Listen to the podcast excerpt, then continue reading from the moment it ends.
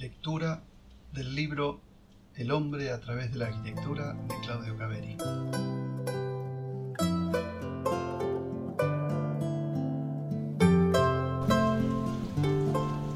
Capítulo 2. La captación del tiempo. Para comprender los acontecimientos que inquietan a nuestra época, es necesario volver siempre. No me cansaré de repetirlo. A su raíz común el descubrimiento del tiempo. Taylor de Chardin. El hombre de hoy vive intensamente el tiempo como una realidad que le va haciendo modificar gradualmente su visión del mundo. Su agudo sentido crítico e histórico, su imagen de avance y progreso, en una palabra, su concepción evolutiva, prueban esta vivencia. Todo en él se torna cambiante, fugaz, envuelto por el movimiento evolutivo que afecta a todas las cosas. Pierde su posición de centro y medida del universo, de observador intemporal y estático, que juzga, clasifica y ordena la realidad. Confundido con las cosas, no interpone ya ideas, pensamientos o normas, mezclándose con ellas responde en forma directa, sensitiva e inmediata a todo estímulo. Al mismo tiempo que no se deja atrapar, que no se compromete y continúa arrastrado por ese flujo dinámico, libre y abierto a toda nueva sensación, a toda nueva situación. Sumergido en el presente, en su duración, en esa misma continuidad sensible, en constante movimiento, que lo acostumbra a percibir el tiempo en lo inmediato. Rechaza la antigua manera de ver que imaginaba al tiempo como simples estados sucesivos, quietos en sí e incomunicados a la manera de las imágenes de un film detenido en su movimiento. Esta actitud, que afecta a todas las facetas de la vida, se muestra como desintegradora de la antigua figura del hombre y del mundo. Nada escapa ni la norma moral que se relativiza frente a las diferentes situaciones y momentos, ni el viejo orden social que pierde su antigua jerarquía, ni la familia, ni el trabajo, ni la materia, ni las formas, ni los espacios. En el capítulo anterior decíamos que algo en su interior se ha producido, algo se ha roto, estallado, dando la impresión de una fuga divergente de los elementos desintegrados. Pongamos junto a ella el pensamiento imagen que sobre la evolución proponía Persón. El movimiento sería cosa simple si la vida describiera una trayectoria única, comparable a una bala lanzada por un cañón. Por el contrario, la podemos comparar a un obús que ha estallado en mil fragmentos. Una expresión figurativa y un pensamiento imagen coinciden en un sentido de la realidad y ambos la ven como una desintegración divergente. El hombre abierto a las cosas, moviéndose a lo largo de ellas, haciendo de este movimiento toda su realidad. Analicemos dos obras de Le Corbusier, La Casa La Roche y La Ville Poissy. Solo es posible describirlas moviéndose, caminando. En la primera, un hall, una escalera que arranca, sube, se asoma, un pasillo que se oculta, reaparece, un camino que se divide, una rampa al estudio, una pasarela al comedor. Por un lado, nuevo ocultamiento, por el otro, la biblioteca que se asoma. De nuevo el hall. Multiplicación de puntos de vista ofrecidos al espectador en movimiento supeditación de los espacios al recorrido. La rampa de la Ville Poissy es elemento antiguo pero nuevo, continuo, moviente, eje temporal de la casa, que nos obliga a movernos a lo largo de ella, que nos arrastra en su movimiento. De esta rampa todo se nos hace visible. No es un mismo momento, sino andándola. Todo queda expuesto a lo largo de su recorrido, los espacios, las formas, el exterior siempre presente.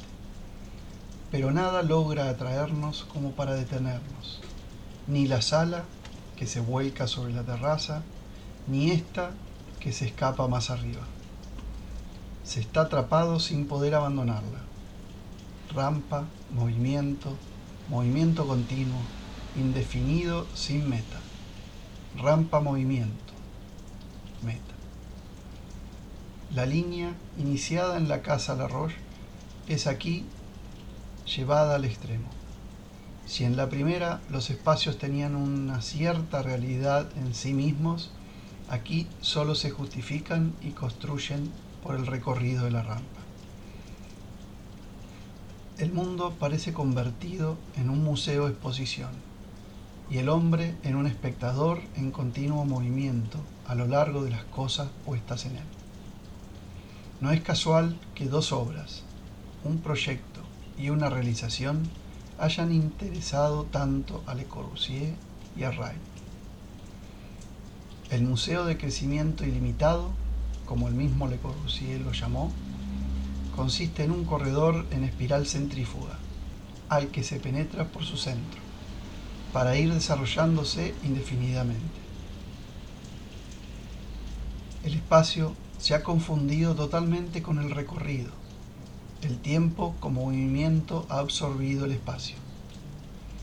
En el Museo Guggenheim, nuevamente una espiral que en su exterior se abre hacia arriba, mientras que en su interior se invierte el sentido, girando alrededor de un vacío, cuya única función es la de posibilitar la visión de la espiral y de los hombres moviéndose a lo largo de ella.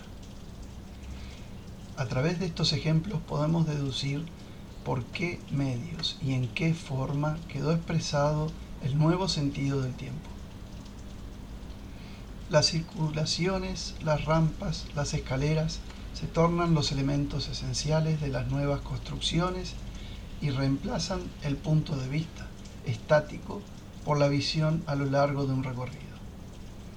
Estos recorridos tienen un sentido divergente sea en sí mismos o a través de los espacios que recorren. Los artificios empleados para marcar y acentuar esta tendencia a la expansión divergente son bien conocidos. El reemplazo de los muros por superficies transparentes, rompiendo el límite impuesto por la caja de muros.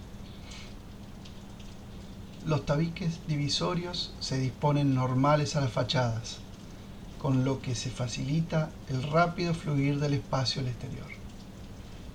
Por último, el cerramiento por lo alto evita toda forma envolvente que retenga el espacio y crea formas invertidas a las tradicionales para acentuar esa fuga. Este primer modo de captar el tiempo en forma negativa actúa claramente sobre los espacios.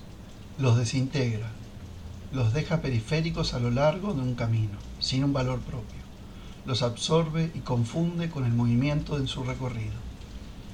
Pero el mismo hecho de mover al espectador a lo largo de un recorrido, de romper la caja de muros e impulsarnos al exterior, no crea de por sí una nueva manera de concebir el espacio. El llamado espacio dilatado, abierto, es una forma de escape y fuga al exterior y no una abertura comunicativa con él. Todo el afán se centró en el deseo de liberación del encierro e incomunicación.